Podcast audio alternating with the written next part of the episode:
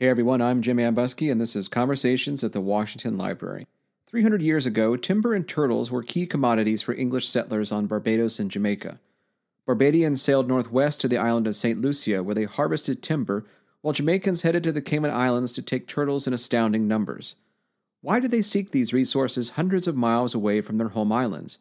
And what does it have to tell us about how settlers adapted to the environment in the early modern Caribbean? On today's episode, Dr. Mary Draper joins me via Skype to flesh out how timber and turtles became central to Barbadian and Jamaican society in the colonial era. Draper is an assistant professor of history at Midwestern State University in Wichita Falls, Texas, and an expert on the environmental history of the colonial Caribbean. Now, before we begin, we just want to welcome listeners new and old. We hope you are well wherever you are right now during the COVID 19 pandemic. We're working hard to bring you new episodes each week despite the state of things and we hope you are enjoying the program with friends and family from a social distance. And with that, let's go timbering and turtling in the Caribbean with Mary Draper.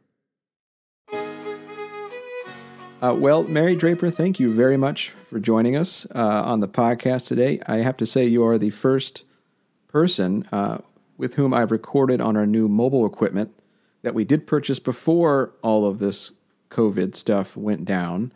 Um, but you are the uh, you were the first distance uh, conversationalist I've had here on the podcast. So welcome and thank you very much. Thanks so much for having me, Jim. I'm happy to be here. So before we get into talking timbering and turtles, can you give us a sense of uh, what life is like down there for you? Now you're at Midwestern State University, and people's first thought might be that you are in Iowa or Minnesota or someplace like that. But um, can you tell us where Midwestern State University actually is? Sure. So, Midwestern State University is in North Texas, about 10 miles south of the Oklahoma border. So, not in the panhandle, more like an hour and a half northwest of Fort Worth. And today is the first day that we're starting online teaching. Uh, we had an extended spring break, and um, today is, is go day. So, this is the new normal for the time being.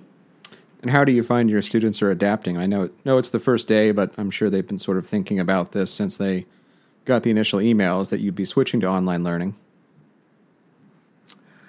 Um, I think they're a little nervous. I think that, I mean, as we all are, it's a bit of an uncertain time period, but I, I think it's going to go well. Um, I have three different courses that I am teaching, and I've uh, taken a different approach to all of them for online learning. And so um, it'll be interesting to see how, how it works out. And I look forward to continuing learning online. And I'm glad I, I just get the opportunity to keep on with the semester, even if it's not going to be face to face. So, what are you teaching this semester? I am teaching Revolutionary America.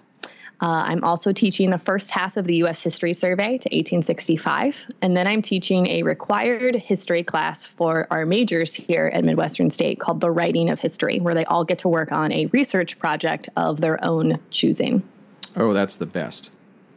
Yes, we have a very wide range of research projects. There are people writing about the NBA, women in Nazi Germany, um, motherhood in colonial America. So I'm I'm looking forward to seeing how these projects shape up over the next few weeks. So can you give us a sense of how you as a professor have prepared to teach online and transition to online learning? We've at, at Mount Vernon have been working the last few weeks to help students, teachers, and scholars you know, continue their work in a digital environment uh, while they are on this kind of weird furlough uh, for the foreseeable future. And so, can you give us a sense of um, what you've been doing, and do you have any particular tips that you think might be helpful for for professors or teachers who are facing similar situations? Um, I I don't have any tips at the moment. Um, maybe in a week or so I will. But my approach has been that I I was never teaching an online class. I've never taught an online class before, and I did not envision the courses that I am teaching this semester as online courses.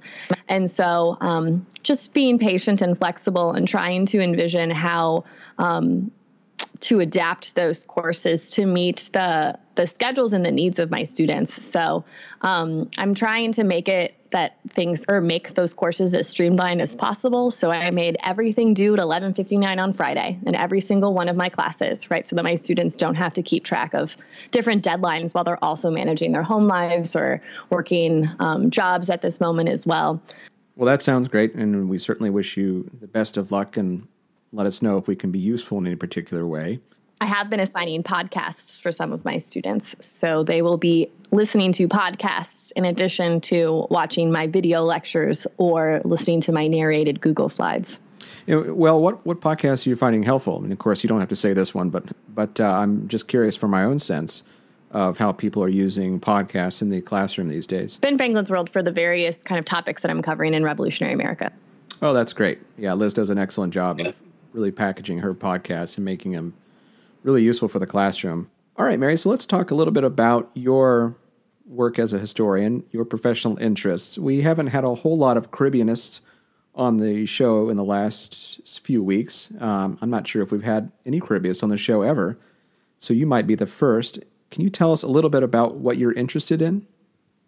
Sure. So, I am writing an environmental history of the coastal Caribbean. I'm very interested in the ways in which people who lived and labored in the British Caribbean related to maritime spaces and these kind of unique liminal spaces that uh, coastlines created. And so I'm interested in how they adapted to those spaces, spaces that are ostensibly very, very different from what they might find on the coast of England, right? They have um, incredible humidity, they have very corrosive waves. Um, there's a whole set of wind patterns that they're going to have to learn to be able to navigate that maritime space. And there's a whole host of different foods and animals and plants that they are going to need to figure out how to integrate into their daily, daily lives in order to continue living and surviving in a region that is normally really volatile for both human bodies and kind of colonial projects. So, what are the, some of the major questions that historians ask about the early modern Caribbean? What are they? What are the, sort of the big debates that take place in this field? One of the really big debates is all about adaptation, right? How did people adapt to this new environment? And for a long time, the prevailing historiographical trend was that European bodies were not particularly well adapted, right? They continued wearing wool in this incredibly humid and hot environment. And more recent scholarship by a lot of different historians is working to amend that view and show that, in fact, um, one of the reasons why this region was so profitable for the British Empire was because colonists were able to adapt. Um, and another big theme that relates to that is kind of the prevalence of absenteeism, which is also why people have deemed this a, a, a region that wasn't particularly um, that colonists weren't able to adapt to. Uh, absenteeism was prevalent throughout the Caribbean, and it depend the rate of absenteeism depended on, upon the island. Uh, but colonists would arrive there and earn enough money that they could then go back to England and live in the comfort of English society as opposed to in a region with African uh, supermajorities and yearly hurricanes. So um, the the rate of absenteeism has made it seem like that region is this failed settler society, and historians are, or many historians are working to correct that characterization. So is this a, a function of the fact that people are, as you say, paying attention to the these absentee landlords, folks who are living in London? What we often call the metropole or the metropolis, or perhaps living in Glasgow later in the 18th century. And so they're focusing on what those folks are doing and how they're extracting wealth from the, the islands instead of looking at the actual populations of the islands themselves and how they're adapting to their environments. Absolutely. And um, part of my research is trying to figure out who is actually living in those islands and what are they doing, right? How are they providing for the resident population? um, both enslaved and free of that island? What activities are they doing to support and sustain that population? So, can you give us a sense of what we miss by not thinking about or considering the Caribbean an integral part of the imperial enterprise in North America in the Atlantic world in the 18th century? I mean, you and I are both early Americanists. We, you know, we both know quite well how significant the Caribbean is to everything that's going on. But, you know, when we perhaps read a typical book uh, about the American Revolution or 18th century America, uh, particularly a, a, popular history, the Caribbean often gets lost in that narrative. And so, what are we missing by not thinking about the Caribbean as a central part of this story? We're missing the vastness of early America and just how connected and integrated all of the colonies were to one another. Right on the eve of the American Revolution, there were 26 British colonies, but only 13 of them rebelled. And to the British Empire, imperial officials in London, the Caribbean was hands down the most important region of their American empire, right? Sugar was incredibly profitable to those people.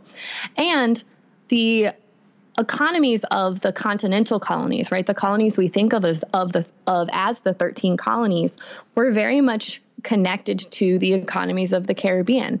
And people who lived in colonial America would continually move around. Like George Washington himself, he goes to Barbados in 1751, thinking that Lawrence, his um, his half brother, would be able to um, recover there from a sickness that he had been suffering from. And so, we, in order in order to get a better picture of what colonial America was like, right, and where people were going and what they were consuming, it's really important that we think of colonial America as not just the 13 colonies, but the 26 colonies. And it, would I be right in saying that the mainland is actually a pretty important place for where Caribbean colonists are getting foodstuffs and other resources they can't necessarily get on their islands? Absolutely. The mainland, the those 13 colonies are one of the most important hinterlands, if not the most important hinterland, for the Caribbean colonies. They are acquiring salted fish, they're acquiring lumber from them, um, and they're acquiring all sorts of foodstuffs to make sure that they can continue sustaining their populations. So you just used the word hinterland, and I'd like to uh, to pick up on that for a second. Can you give us a, a kind of a definition of what a hinterland is? So, a hinterland, in its most traditional definition is a region that surrounds a city, and that region provides foodstuffs and raw materials and goods to the city dwellers so that they can survive. I tend to think about it in a broader sense and think about how the continental colonies were providing foodstuffs and raw materials to the Caribbean.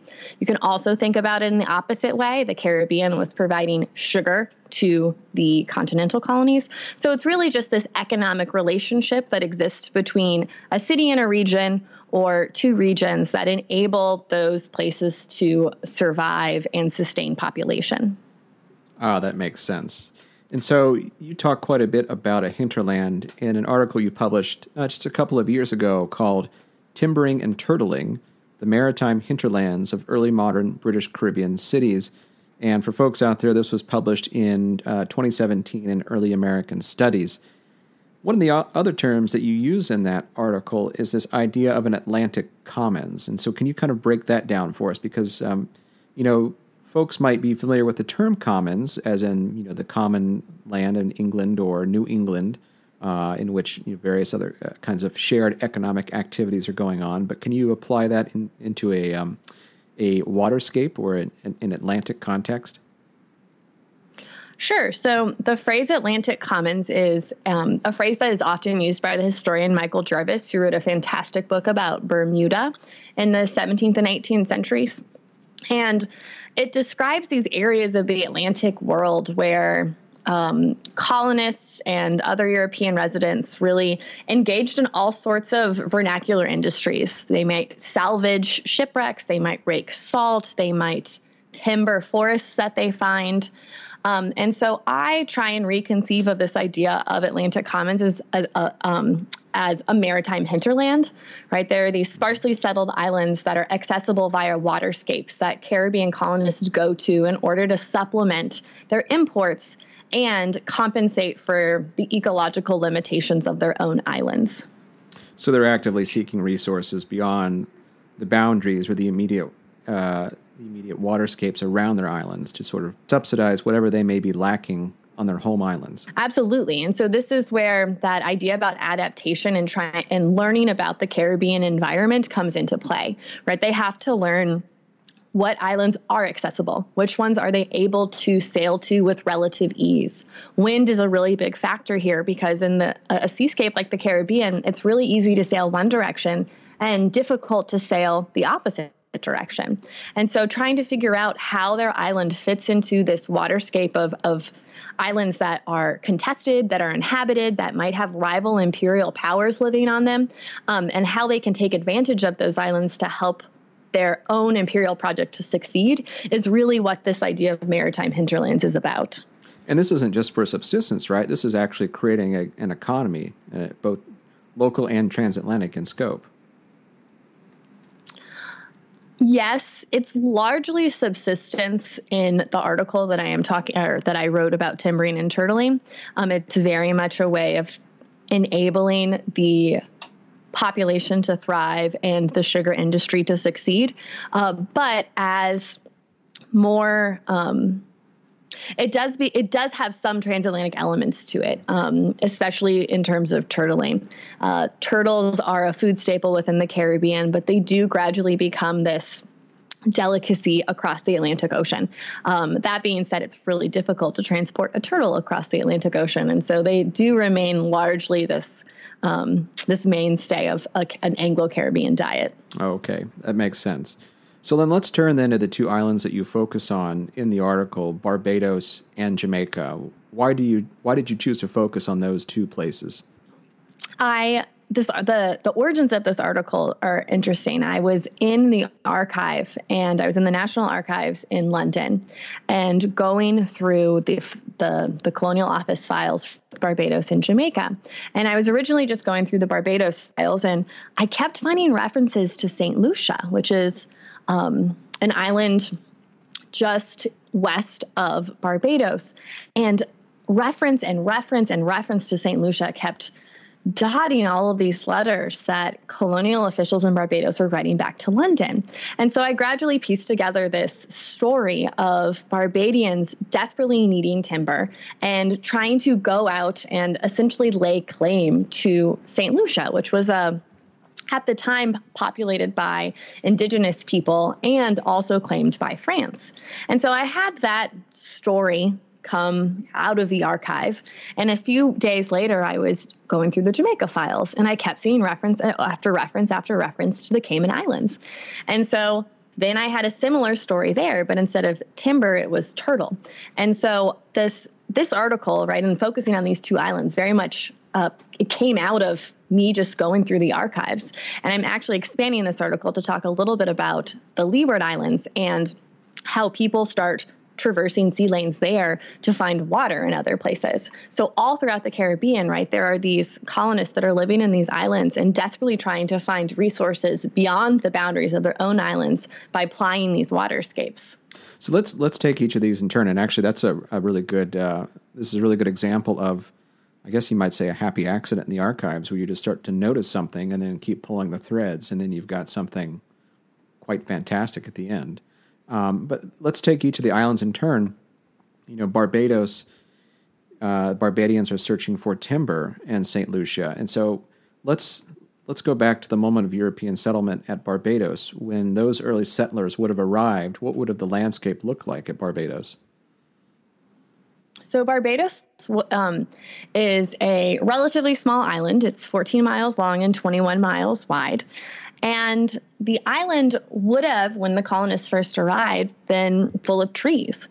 But colonists began clearing these tracts of trees for to transform them into agricultural land shortly after they arrived in the late 1620s.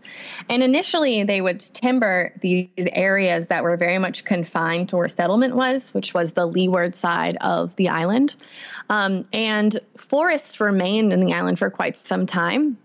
But once sugar was introduced in um, the 1650s, all of a sudden there was this insatiable demand for agricultural land, and people started denuding the island with more um, speed than they had in the past. And so, um, sugar monoculture, right, combined with an increase in population, is going to lead to a transformation of the Barbadian landscape from this tree filled island to an island that was very much full of not treeless, but there aren't that many trees remaining, um, agricultural fields meant for sugar production. So then they turn to St. Lucia to find more timber to feed the fires for the sugar pots. Exactly. And you need timber for lots of things, right? Not even just to run the sugar industry, but if you're going to like boil water, right? Clean things, make fences, right? Timber is something we take for granted now in the 21st century, but was really crucial to life in the 17th, 18th century um, because fire is going to be incredibly important for so many different daily activities. So, who's actually doing the timbering? Is it enslaved labor? Is it indentured servants? Is it free white people? All of the above. So, uh, to find this out, I went through and looked at the records um, of incoming and outgoing vessels in Barbados, and you can see where they go and what they bring back and who owns the vessel and things like that. And then I also have some sources that talk about people um, interacting with Indigenous people living in St. Lucia or French colonists that are trying to claim St. Lucia. And um, it seemed this industry was largely run by kind of a, a, middling free white population. And they would bring with them the enslaved Africans they owned to help timber that um, that distant island. Um, and then they would bring that timber back to Bridgetown, Barbados, which was the main port in Barbados, and sell it to colonists there. And how long does it take to get to St. Lucia, uh, going out and then coming back? Um, it it's easier to get to St. Lucia than it is to come back. Um, it takes less than a day to sail from Bridgetown to St. Lucia, but the return trip t- is a little more difficult. It could take um, four to six days to sail the opposite direction, right? That's where this wind, the wind patterns I was talking about earlier, come into play and really dictate where you can sail with ease in this region. Well, that's really interesting. Um, so yeah, that's a concrete example of how the winds are playing a huge factor in how this whole local economy works. So one of the things you mm-hmm. talk about is how Barbadians see St. Lucia as a dependency. What exactly does that mean? Sure, that's the phrase that they are using over and over again. Like, and two people living in Barbados, two colonial officials that are living in Barbados. This idea of a dependency has a, a legal definition that is very imperial in nature, right? They believe that St. Lucia is their own um, to borrow a phrase that Justin Roberts uses, right? It's a, it's part of Greater Barbados, mm. um, and so they believe that they can lay claim to that island and they have exclusive rights to that island, despite the fact that there are other people living there, right? They are willing to go out and defend their claim to that island, and at one point, the colonists in Saint or in Barbados actually attempt to purchase St. Lucia from the indigenous population that lives there. Um, I didn't find the original treaty in the archive, but I did find a copy of the treaty. Um, and so they're trying to at least have some type of paper trail that proves that they do, in fact, claim St. Lucia, despite the fact that there are other powers that are settling it and laying claim to it as well. So I imagine the French are probably one of those other powers who are trying to settle it. Is that is that right? Yes, and French Martinique is the next door neighbor of St. Lucia, and it it's only about 20 miles apart, or they're only about 20 miles apart from one another, and so it only takes a few hours to sail to and from Martinique um, when you're trying to get to St. Lucia. So this is going to provide or result in um, some problems for the British colonists that are attempting to claim this island for themselves. Well, one of the things I learned from your article is that both sides try to establish permanent settlements on St. Lucia, but it, it doesn't go well for anybody. What's what's the reasoning why they are not able to succeed in that endeavor? So I think it was more of a, a, power grab, right? An attempt to stop the opposite imperial power from actually laying claim to the land than a true attempt at settlement. Um, so they're very much attempting to make sure that within this imperial waterscape and this imperial landscape that is the Caribbean, that their rival enemies aren't able to add more colonies to their empire and become more profitable in the near future. And so, what role does disease play in shaping the competition for this island? So, disease ends up wreaking havoc on the English or the attempted English settlement. Um, so the English are going to arrive in June of 1664 um, and attempt to settle the island. But like I said, it's more of a power grab than a real attempted settlement. And in less than three months after the English arrive, 600 colonists have died. So um, within two years of that attempted settlement, there are only 89 Englishmen that are living on the island. And so they're going to abandon this effort and return to Barbados, but keep on using St. Lucia as an integral part of their maritime hinterland. So, in some ways, it was those are like Jamestown like numbers where they tried initial settlement and they just get wiped out by disease and, and various other things. But in this case, instead of pressing forward, they are content to use it as an extractive island to get more timber to fire the sugar pots or build whatever they need to on the island of Barbados. Absolutely. And you can think about this too as fitting into these um, early modern legal ideas of, um, of imperial claim. So let's turn to Jamaica. Jamaica is the great prize of, of the Cromwellian conquest of the Caribbean in the 1650s. It becomes one of the most significant islands to the English and later British Atlantic economy. But the way that you write about Jamaica, and particularly its major port, Port Royal, they almost seem like two different worlds. And so, can you give me and give our listeners a sense of what this landscape looks like? Sure. Jamaica is the largest sugar island in the British Caribbean. It is much larger than Barbados, it is larger than Antigua, and it also is incredibly mountainous. If you've never been to Jamaica, um, you, you probably have this idea in your mind that it's like a flat, kind of idyllic, paradisical island. And if I remember correctly, the tallest mountains in Jamaica are something like 8,000 feet tall. So it's a, um, a mountainous interior. Um, and then it's shaped kind of like an oval, right? But you have this mountainous interior and then these kind of flat plains on the kind of coastal regions of the island. And so, what does Port Royal look like? So, Port Royal is the main port of Jamaica really up until it is destroyed by an earthquake in 1692. And even after 1692, it's importance remains for a few decades, really until the 1730s. Um, and in the aftermath of the 1692 earthquake, Kingston, Jamaica is founded. But Port Royal sits on the edge of this, or sits at the tip of this very sandy peninsula that juts out from on the southern from the southern part of the Jamaican mainland, and that peninsula creates a giant natural harbor. It's something like the seventh largest natural harbor in the world, and this sandy peninsula is, like I said, sandy. It's not really terra firma. So there's not much agricultural land there, but it becomes incredibly densely populated. It's where Henry Morgan often goes to after his raids on the Spanish Main. It becomes this ruckus place for for pirates and um, other kind of swashbucklers of the Atlantic world prior to 1692.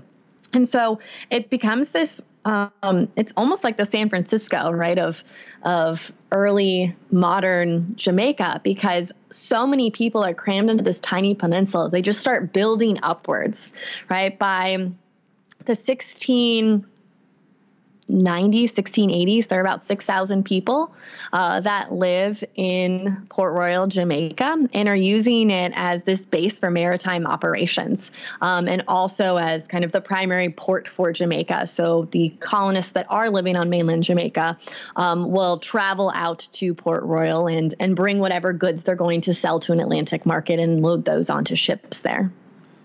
So, where does the turtle come into this story? Why do turtles become an, such an important part of Port Royal and the Jamaican economy in this period?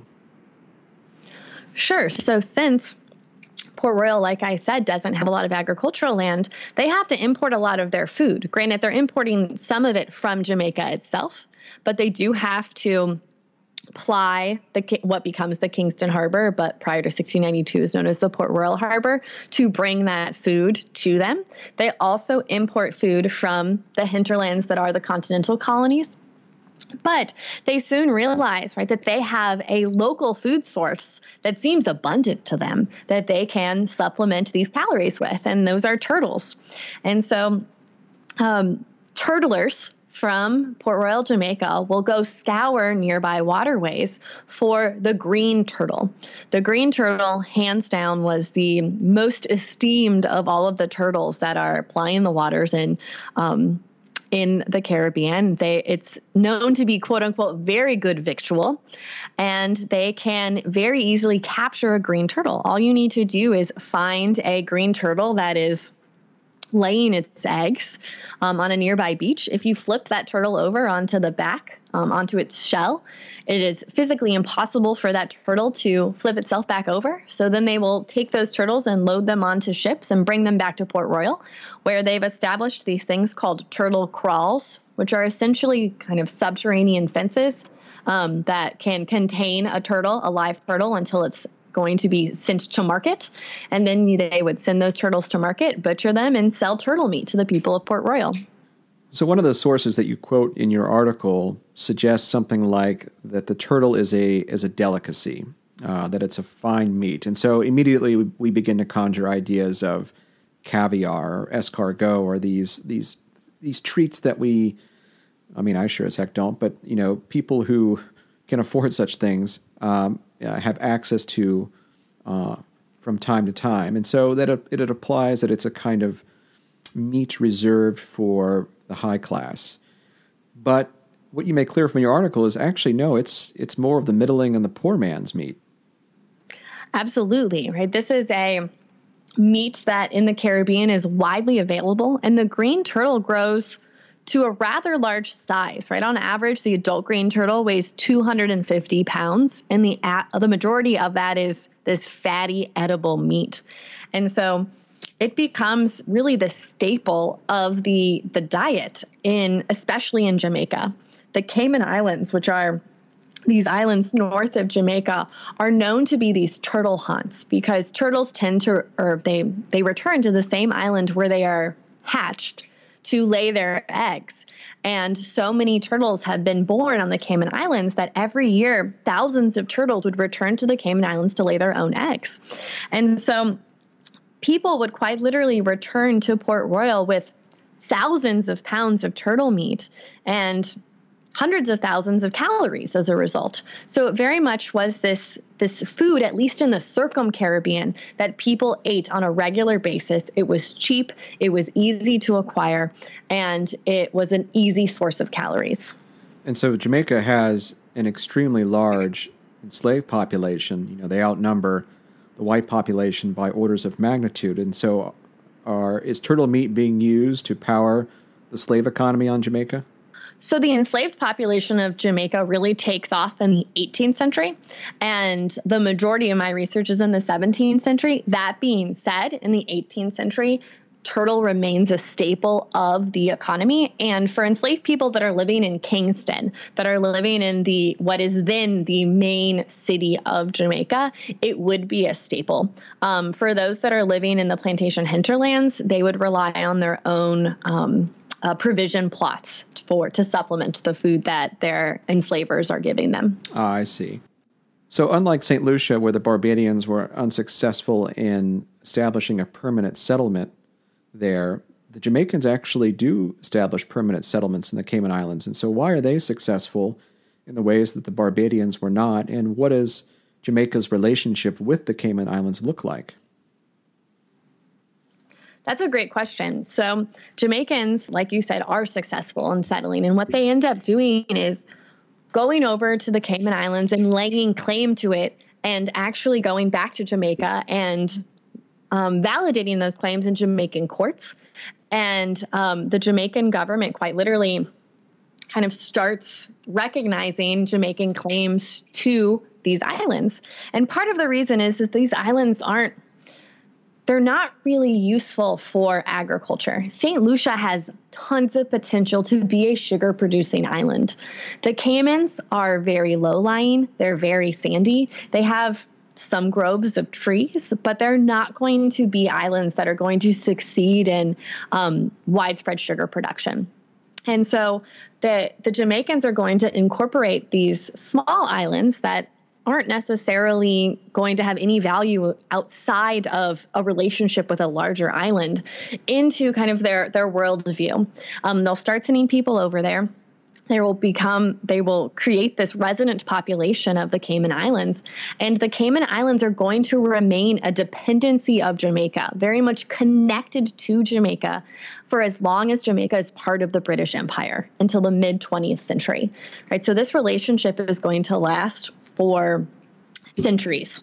Didn't I read that right where you said that Jamaica and the Cayman Islands don't actually end their formal legal relationship until something like 1962 Yes, and that's when Jamaica gains its independence from the British Empire. Wow. So that's what that's that date refers to. That's pretty amazing. Well, before I let you go and we move on uh, to close by talking about what you're working on now, I do want to ask you about the ways in which people used turtles as a gift or the ways in which turtles were involved in gift giving. And can you give us a sense about how peoples in the 17th and maybe the early 18th century were using turtles as a kind of gift? Sure. So I am working on an article that is all about turtles as, as patronage, right? Gifting turtles as this act of patronage in the Atlantic world. And while turtles were this staple for people that lived in the British Caribbean, um, as people traveled throughout the Atlantic world, as they traveled throughout the British Empire, uh, there were people who lived in London that traveled to Jamaica and all of a sudden tasted turtle and thought, wow, this tastes really good. I would love to be able to eat this in London. And so gradually people started trying to transport turtles across the Atlantic Ocean. They would put them in the hulls of ships. They would task um, uh, ship captains with caring for these turtles um, and asking them to feed them occasionally and continue to douse them with salt water every few days to make sure that they were comfortable. And then when they would arrive in London, people would give them to people as gifts. And those who received a turtle would host a, like a turtle frolic, or sometimes it was just called a turtle, um, where they would invite their friends and carouse with them. And it was this act of sociability that was very much showing off one's connections to the Caribbean, right? This region that was associated with incredible wealth and with sugar. Um, and it became these, these these they became these events that were advertised in newspapers and so that's happening in london and it's also happening in the American colonies and in the United States. So, George Washington, for example, during the American Revolutionary War, he sent several turtles from his adoring fans. People are like, Here, General Washington, please take this turtle as a token of my gratitude. I hope it satisfies you. He also ends up tur- uh, attending a, a, turtle feast, um, and the turtle is giving to, given to him by the gentlemen of Alexandria, right? So, these the gifting of turtles and then the eating of turtles at these feasts and frolics was very much this way of showing one's status, right? Showing that one had the ability to acquire a turtle from an exotic place, a rich place like the Caribbean. It's a really amazing example about how something that becomes a staple food for the majority of the population on an island like Jamaica then becomes a symbol symbol of opulence and social status and prestige, as you say, even to the extent that during the war, people are giving turtles to George Washington, um, or attending he's attending a turtle ball and a turtle feast in his honor. Yeah, another one of my favorite stories from the era of the American Revolution is there are some privateers that end up capturing a ship that had, was bound from Jamaica to London, and according to the newspaper article there are three turtles that are found in the hull of the ship, and one of the turtles has Lord North's name carved into the shell. And so the privateers say that they're going to give this turtle that was supposed to be given to Lord North to John Hancock later. so they they give it from the Prime Minister to the Great Britain to the President of the Continental Congress. Exactly. That's, I mean that's a that's an entirely different form of John Hancock right there, isn't it? Yes. So, and it's funny too because you would think that people that live in the Caribbean have a tendency uh, or American colonists, those that live in the 13 colonies, have a tendency to dismiss people that live in the Caribbean as these kind of debaucherous, um, lazy, especially uh, those uh, white residents of the Caribbean um, lazy colonists that they don't want to be like, they don't want to emulate, right? Americans in the 13 colonies don't want to be called Creoles, yet here they are very much embracing this staple of the Anglo Caribbean diet. And I found multiple instances of July 4th celebrations incorporating like turtle feast and turtle soup. So it's really interesting that they're appropriating this mainstay of the the loyal part of the empire into this new national kind of um, tradition of celebrating independence. Well, I think I and probably all of our listeners are really excited uh, to read that article when you get it done um, because it's fascinating stuff and it it sort of does, as you rightly say, unsettles our notion about uh, how the colonists see themselves or how they're trying to project a sense of identity vis-a-vis against, say, the British or uh, people in the Caribbean and whatnot. Well, is there you know you're working on that right now? Is there anything else you've got going on that you uh, that that excites you at the moment? I'm working on the book manuscript, so uh, environmental history of the British Caribbean. Um, so that's my main task at the moment, and I hope to finish it sometime in the next few years. well, we wish you the best of luck, and Mary, uh, thanks very much for joining us, especially uh, as you're wheeling and dealing down there in Texas. And uh, we look forward to having you back on the program soon. And stay safe. Thanks, Jim. Thanks so much for having me, and you too. Thanks for listening to Conversations, a production of the Fred W. Smith National Library for the Study of George Washington. This episode was hosted and produced by me, Jim Ambuske. Our music was composed and performed by Ginger and David Hildebrand. If you'd like to support this podcast, as well as new research into George Washington and his world, please consider making a donation to Mount Vernon. More information is on the webpage for this podcast at www.mountvernon.org slash podcast. Thanks, and we'll see you next time.